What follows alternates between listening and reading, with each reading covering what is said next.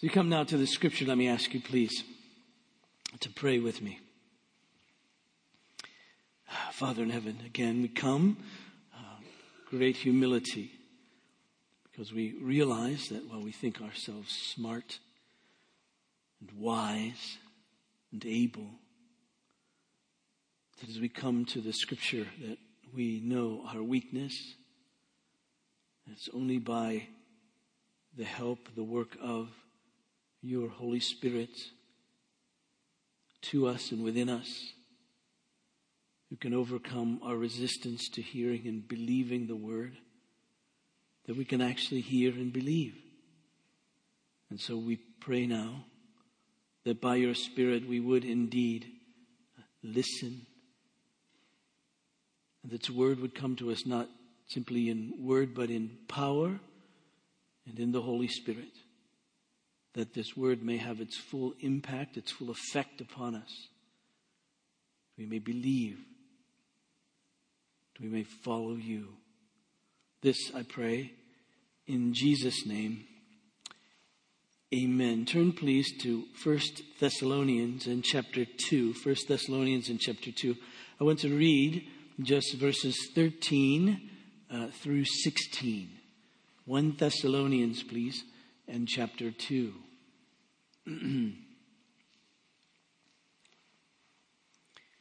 Hear the word of God. And we also thank God constantly for this that when you received the word of God, which you heard from us, you accepted it not as the word of men, but as what it really is the word of God, which is at work in you believers.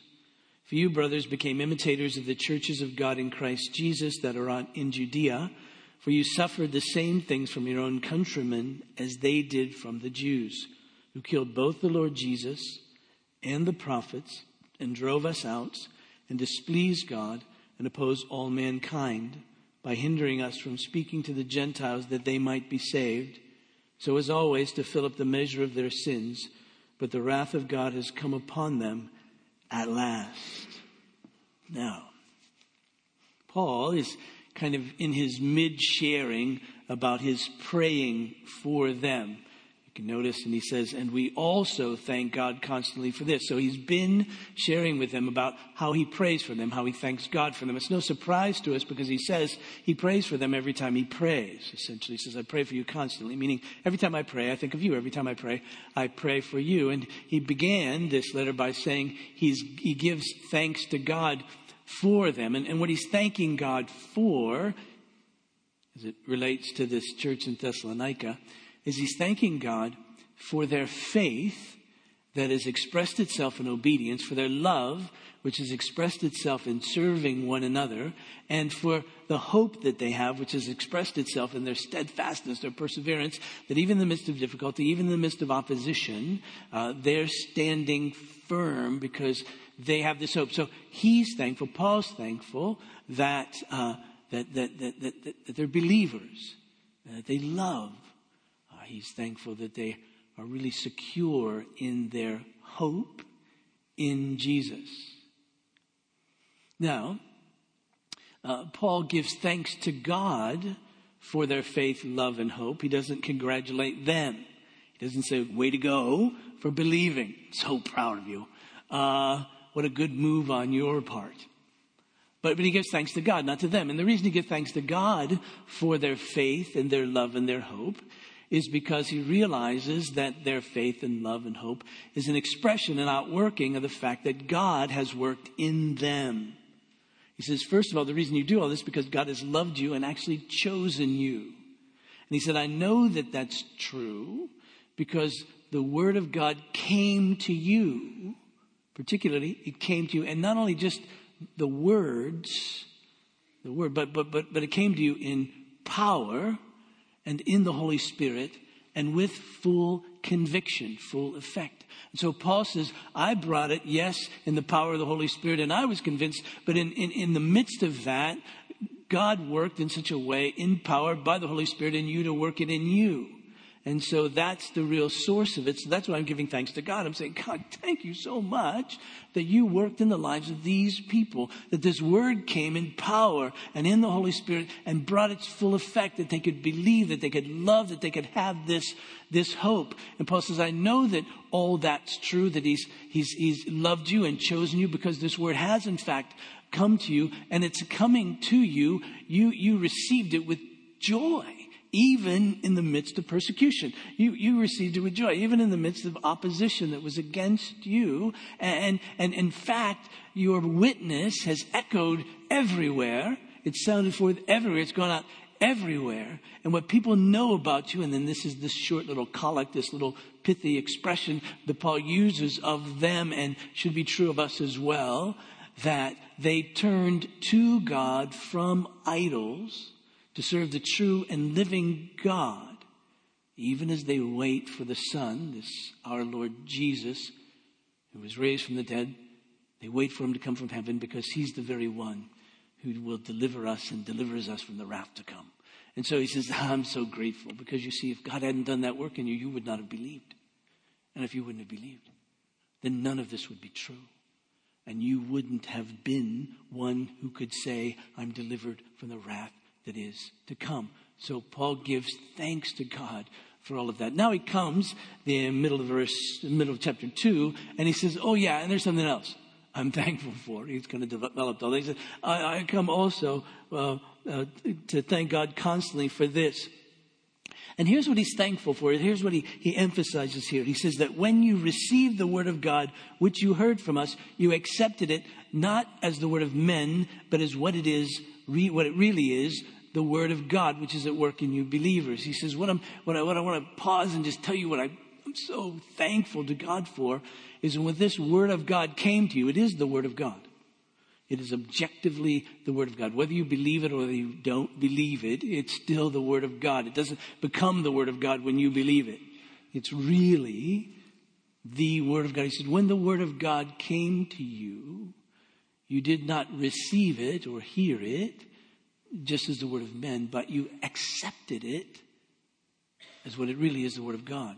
You received that it as it came to you. You heard it. But then he uses another word. He says, however, you accepted it. You bought in. You embraced it. You said, yes, this is the word of God. I accept that as the word of God. Now it was anyway they had rejected it, it still would have been the word of God. They don't have the final say on this thing. But he says, this, what I'm grateful for is that you accepted this word, the word of men, as not the word of men, but the word of God. So the question is, how did they know that it really was the word of God that Paul was bringing to them? In fact, how did Paul know that he was bringing them the word of God? And how did he know that they received it and accepted it? And how did they really know it was the word of God that they too would accept it? And that's important for us, isn't it? To kind of think that through. How do, how do we know? How do we really know that this is the word of God? The word that Paul was speaking to them about was the word that he had brought them. For instance, he, when he comes to Thessalonica, here's the report that Luke gives us of Paul in Acts 17.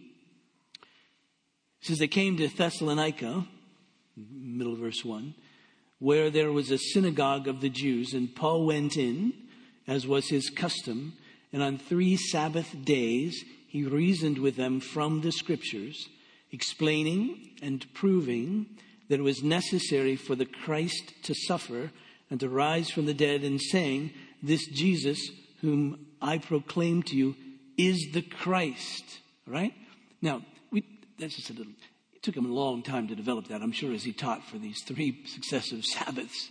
Uh, and, and, and, we don't know what he said exactly, but he, he, he proved to them from the scriptures, Old Testament scriptures, that this Jesus was the one the Old Testament scripture has spoken of as the Christ, the anointed one, the Messiah. Now, he could have, of course, started in Genesis 3.15 and said, this is the one who was told would come from the seed of the woman that crushed the head of the serpent. He could have carried that all the way through. And he could have gone with, to Abraham. And he said, This is the one that was promised. The seed of Abraham would come and bless all the nations of the earth. He could carry that all the way through. He, he could go to the, the, the, the shadows and the types he can speak of the priests and he can say, This is the priest. He could look at the sacrifices and say, This is the sacrifice, this Jesus. He could look at the temple and he says, This is the very presence of God with us in the very place in whom we worship God. We come and belong and are accepted, forgiven by him in this temple, Jesus. He could have gone to King David in the kings and he could say, This is the one who rules the very kingdom of God. He could have gone to the prophets and he said, These prophets are the ones who warn us and teach us of the covenant of God and the truth of God. This Jesus is the very prophet of God who comes and warns us as well. He is the prophet. He brings to us the truth as the prophets brought the truth. This, this Jesus is the one these prophets spoke of.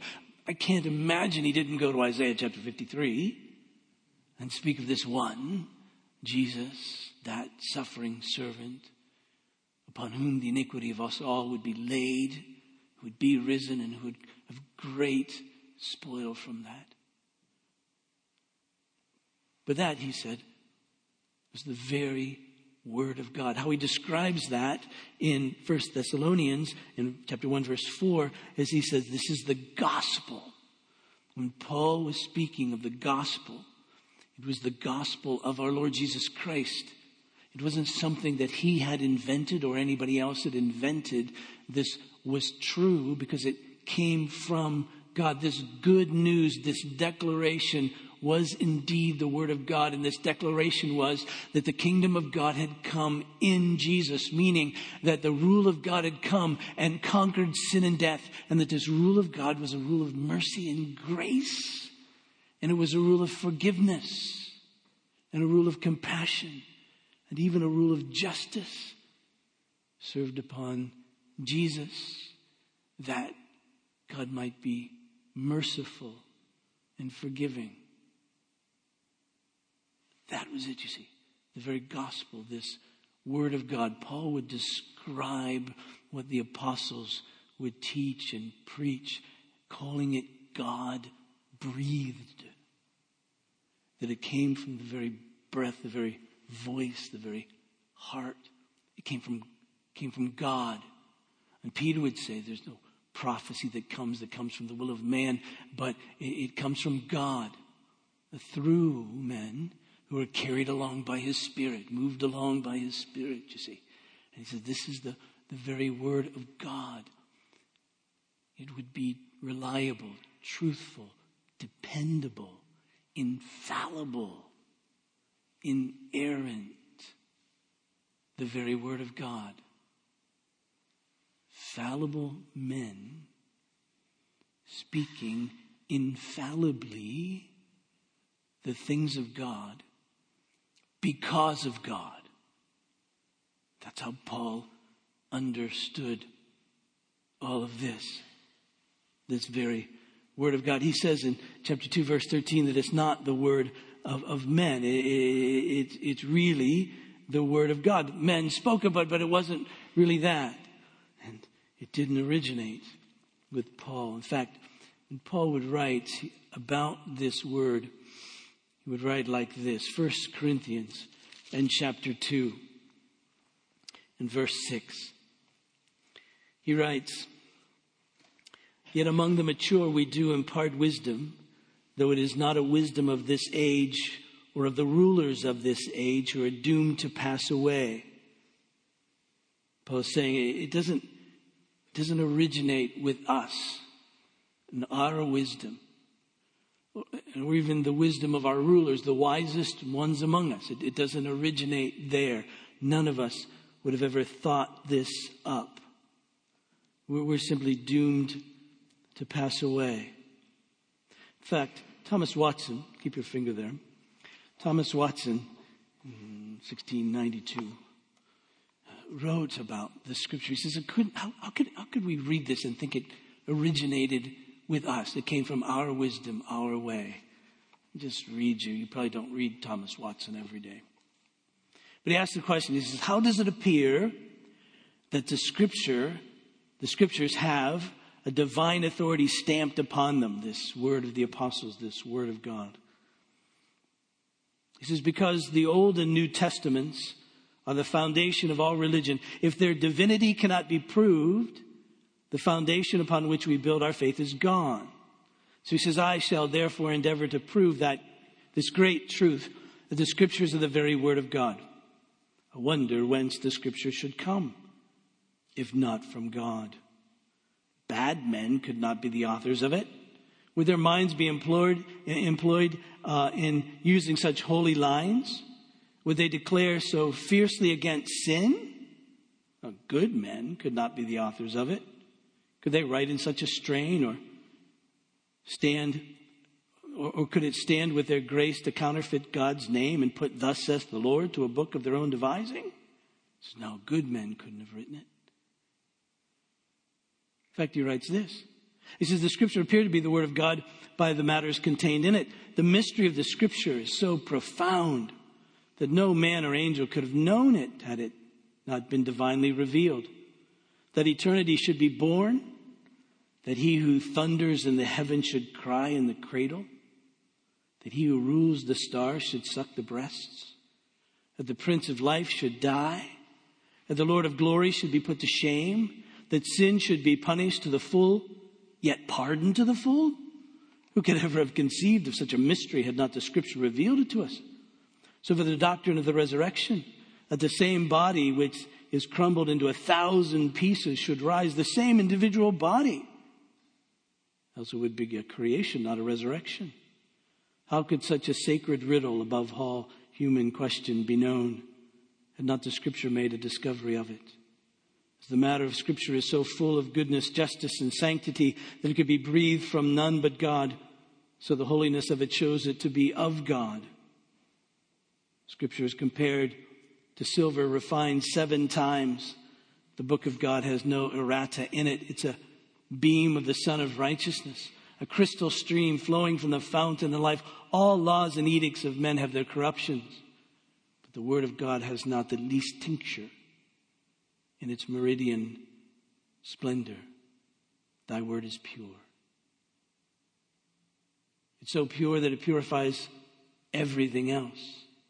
The scripture presses holiness as no other book ever did. It, it bids us live soberly and righteously, righteously and, and godly. Out of this tower of scripture is thrown a millstone upon the head of sin. The scripture is the royal law which commands not only actions but affections. It, it binds the heart to good behavior. Where is such holiness to be found? Who could be the author of such a book but God Himself? Then finally, this, he says the impartiality of those men who wrote the scriptures who did not, they did not spare their own failings. What man writes a history by recording those things of himself that so stain his reputation? Moses records his own impatience when he struck the rock and tells us he could not on that account enter the land of promise. David relates his own adultery and bloodshed, which stands as a blot in his reputation to succeeding ages. Peter relates his own cowardliness in denying Christ. Jonah sets down his own passions. I do well to be angry with death, he says. Surely, had their pen not been guided by God's own hand, they would have never written that which reflects dishonor upon themselves. Men usually hide their blemishes rather than publish them to the world, but the penmen of the Holy Scripture eclipse their own name. They take all glory away from themselves and they give the glory to God. Paul says, it's not the wisdom of this age, but rather, he says, verse 7 we impart a secret wisdom, a secret and hidden wisdom of God, which God decreed before the ages for our glory. None of the rulers of this age understood this, for if they had, they would not have crucified the Lord of glory. But as it is written, what no eye has seen, nor ear heard, nor the heart of man imagined, what God has prepared for those who love him. These things God has revealed to us through the Spirit. This hidden wisdom isn't a wisdom that we could otherwise know, but God hides from us to make us feel stupid. It's of God that no human can know because it's of God. And He reveals it to us amazingly, graciously. And He reveals it to us by His Spirit because, because we can't know it in all of its depth as we ought. He says, For the Spirit searches everything, even the depths of God. Of course, the Spirit knows God. The Spirit is God. So the Spirit knows God. For who knows a person's thought except the Spirit of that person which is in him? So also no one comprehends the, th- comprehends the thoughts of God except the Spirit of God. Now we have received not the Spirit of the world, the ages, the wisdom of the ages, but the Spirit who is from God, that we might understand the things freely given us by God. And we impart this in words not taught by human wisdom, but taught by the Spirit, interpreting spiritual truths to those who are spiritual. And in other words, he says the Holy Spirit has brought this word to us. That's exactly what Jesus had said would happen. He said, I'm going to give you the Holy Spirit, and he'll come and he'll teach you all things about me. And so he says, that's happened. And now we have the Spirit to know these things. Spiritual truths to those who are spiritual, that is, that have the Holy Spirit.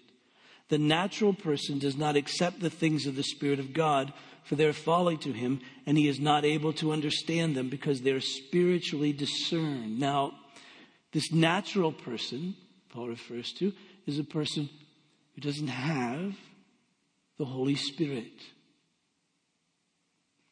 And thus cannot understand and know and believe the things of God. Now, why is that the case? Well, that's the case because we're told in the scripture that we, naturally speaking, without the Holy Spirit, suppress God's truth in unrighteousness, Romans 1.18. We actually do that. That's who we are without a work of God in us. And so we hear the things of God and will not believe. Because these things are spiritually discerned, understood, received, accepted. Romans chapter 8 says that the sinful mind, the natural mind, is hostile towards God. Verse 7 For the mind that is set on the flesh is hostile to God. It doesn't submit to God's law. Indeed, it can't. Those who are in the flesh cannot please God. When Paul writes to the church in Ephesus, he, he puts it uh, like this, chapter 4, verse 17. He says, Now I, I say this and testify in the Lord that you must no longer walk as the Gentiles do. That is, those Gentiles who aren't believers. In the futility of their minds. They're darkened in their understanding, alienated from the life of God because of the ignorance that's in them due to the hardness of heart. They've become callous, have given up themselves to sensuality, greedy, um, to practice every kind of impurity. He says, but that's not the way you learned Christ. In other words, when the Spirit of God came upon you, you learned Christ, and thus your hardness of heart was overcome. He says, that's the very point of it, you see. And so as Paul lays this out to the church in Corinth, very honestly to them, he says the natural person doesn't accept the things of the spirit for their folly to him, and he's able he's not able to understand them because they're spiritually discerned. But the spiritual person judges all things, that is, can evaluate these things, but is himself to be judged by no one. For who has understood the mind of the Lord so as to instruct him? That is to instruct the Lord. But we have the mind of Christ. And when the scripture says that we have the mind of Christ, it doesn't mean that we're as smart as Jesus. I remember years ago there was one TV preacher from Tulsa who does not have a university named after him, um, who said that he had a motorcycle that needed repairing and he didn't know how to do it, so he figured he had the mind of Christ. So God gave him the, so he just fixed it. Well, I don't think there's a, something in the Bible that says Jesus and the art of motorcycle repair. Uh, that's not the point. The mind of Christ is to know who He is. The mind of Christ is to know who we are. So to say I have the mind of Christ means I know that Jesus is the Son of God and I know that I'm a sinner. To have the mind of Christ knows that Jesus is the Son of God who died for the sins of sinners. To have the mind of Christ knows that knows that I'm a sinner in need of the one who died. To the mind of Christ knows that this salvation is offered to sinners like me. To have the mind of Christ is to say, Yes, I receive. That's the mind of Christ, you see. Thus, that leads me to humility. That leads me to dependence. That leads me to repentance. That leads me to rely upon Him and to follow out. You see, that's the mind of Christ. And Paul says for that to occur, you need the Word of God. But to be able to accept the Word of God as it is really the Word of God, you need the Spirit of God to open up your heart, really, that you would believe. Now, you say, why does not God open the hearts by His Spirit of everyone? I don't know. This is going to surprise you. I'm not God. All right, so it's not so surprising after all. I do know that God is good. I do know that God loves. I do know that God is powerful. So I do know that if He doesn't, He's still good and wise and loving and powerful. And what quiets my soul, my mind, and my mouth is some consideration of the profundity of the metaphor in Scripture about the potter and the clay. That he is the potter and I'm the clay, we're the clay. And there's something there that says rest in who God is.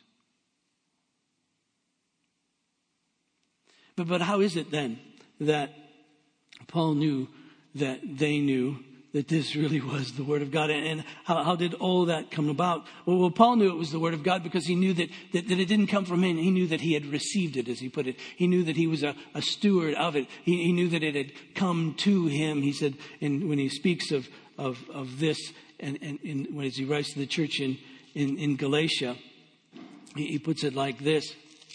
He said, for I would have you know, brothers, that the gospel that was preached by me is not man's gospel.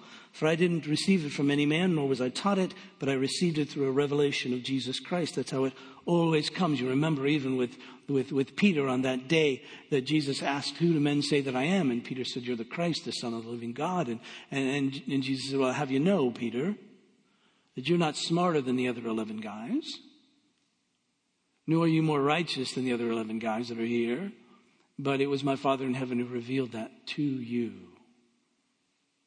the mystery of the working of the Holy Spirit in our lives, in the lives of people. They came to know, we know, Paul came to know. He knew it didn't originate with him when he first heard it. He hated it. He killed people who believed it. Had to be something that happened in his life to overcome that hatred of it, hostility to it. He said it didn't come originate with us, with me, with any men, but came, we know it from from God, from the Holy Spirit. When Paul came to the church in Thessalonica, he came with this gospel. That's all he had. That's what he said about the church in Corinth. I come with this gospel that Christ crucified. That's all I know. I don't want you to think that, that I tricked you into this. I don't think you to, to think that it was it was my personality that, that, that that brought you into this. None of that. He says when he comes to Thessalonica, no flattery, no gain for me. This isn't mine. I can't sell it. This isn't mine. I can't market it. All I can do is tell you this. And I didn't, even, I didn't even throw my weight around. I didn't come as this apostle that says you have to do this or this or this. I came to you like a parent. I came to you like a mother, gentle. I gave myself to you. I, I came like a father with your own best interest in mind, telling you the truth about life. I, I, I didn't come to, to, to, to push my weight around, even to force you into anything. It's the power of this gospel. Don't you understand? This word came to you and you believed. I'm thankful to God for that. You should be too.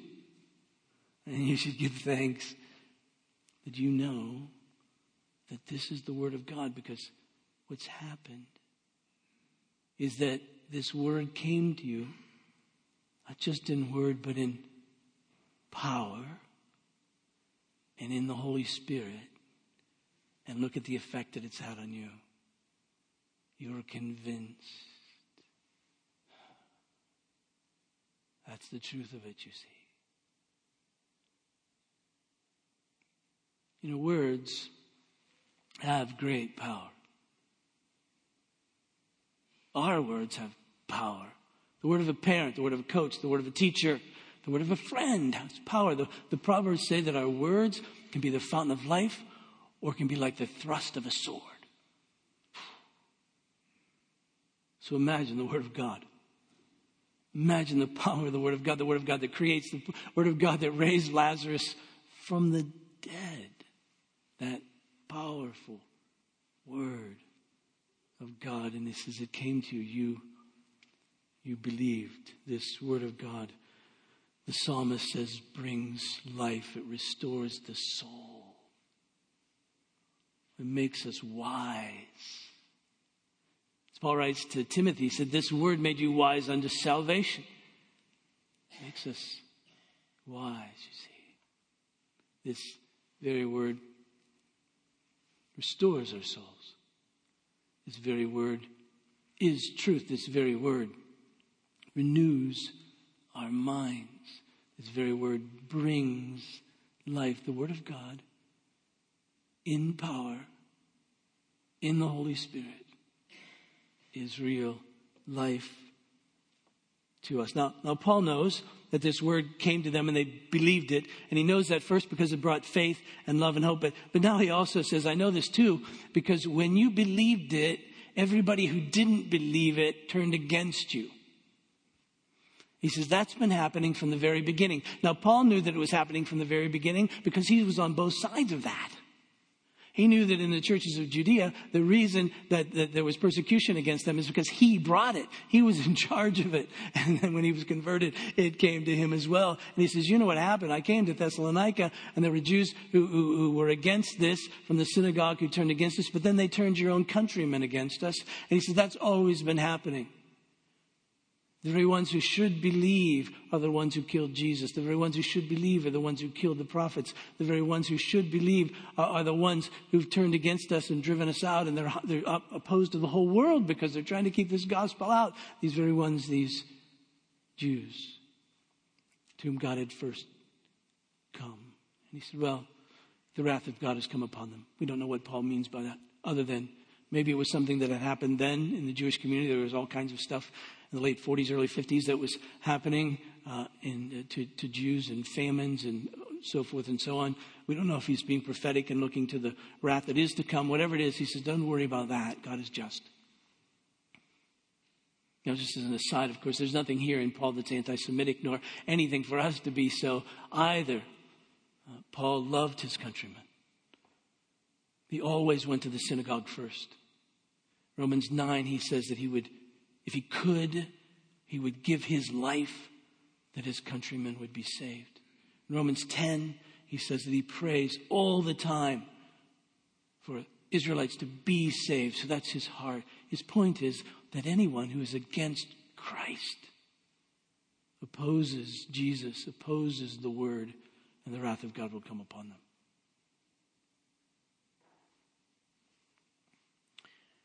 So the question, really, isn't it? For us.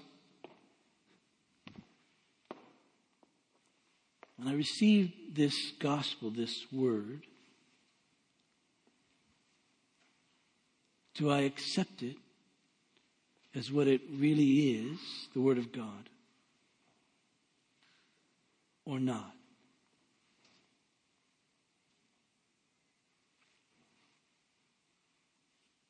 If you do, you see, then you can rest assured that it was because of a work of the Spirit of God. Humbling, isn't it? Humbling, isn't it? No matter what our background has been in the church or not, no matter how smart we are, intelligent we are, no matter the arguments that have been given to us pro or con, to realize that it really is God who enables. And thus we give thanks to him. If we believe, if you believe, you say, Yes, this gospel is the word of God. I receive, I believe, I know it, and I thus am forgiven my sins. Say, eh, then give thanks to God. But you say, Well, I doubt. What about that? There are times when I really doubt this. And I always think, well, doubt hmm. D- doubt means I, I want to believe it. Doubt means I think it should be true. And it is true, but I, right now I'm just struggling with, with, with knowing that, with, with really believing that. And that's, of course, when we turn our dependence upon God and we say, God, help me believe. I believe, but help my unbelief. I believe this is the Word of God. This gospel really is true. Help me now.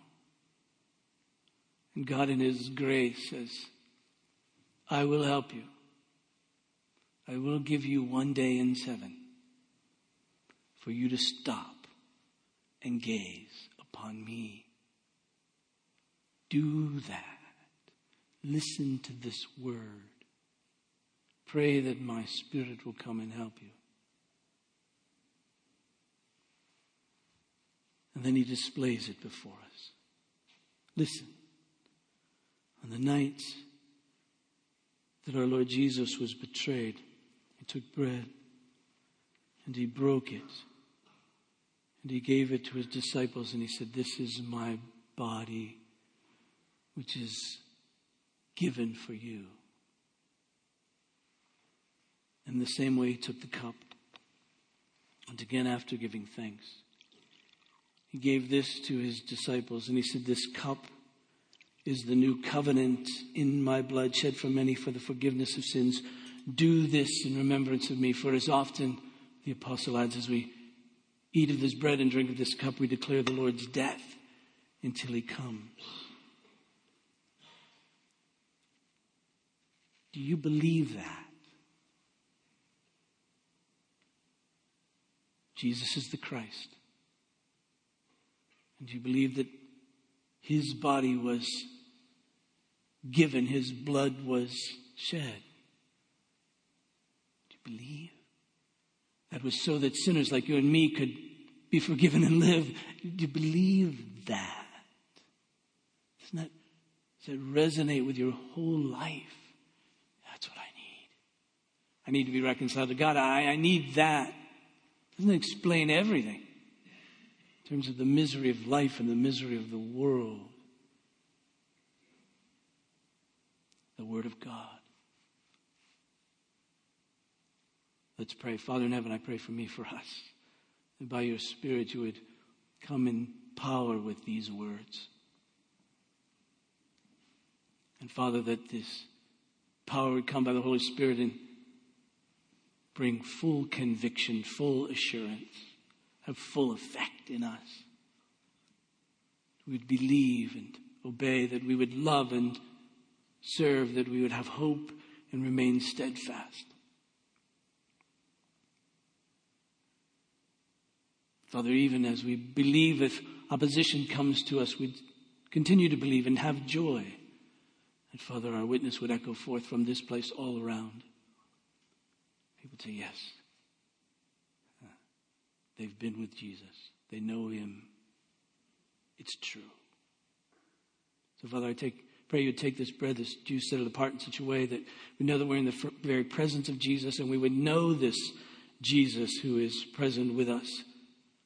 We would know him that he is indeed the Christ, the Son of the living God. We would know that he is the Savior of sinners. We know that he's the one who's given himself for us, that we might believe and therefore be forgiven, reconciled to God, and he at work in us. I pray that your Spirit would be present here among us. We would know that this gospel is not the word of men, but it is the word of God.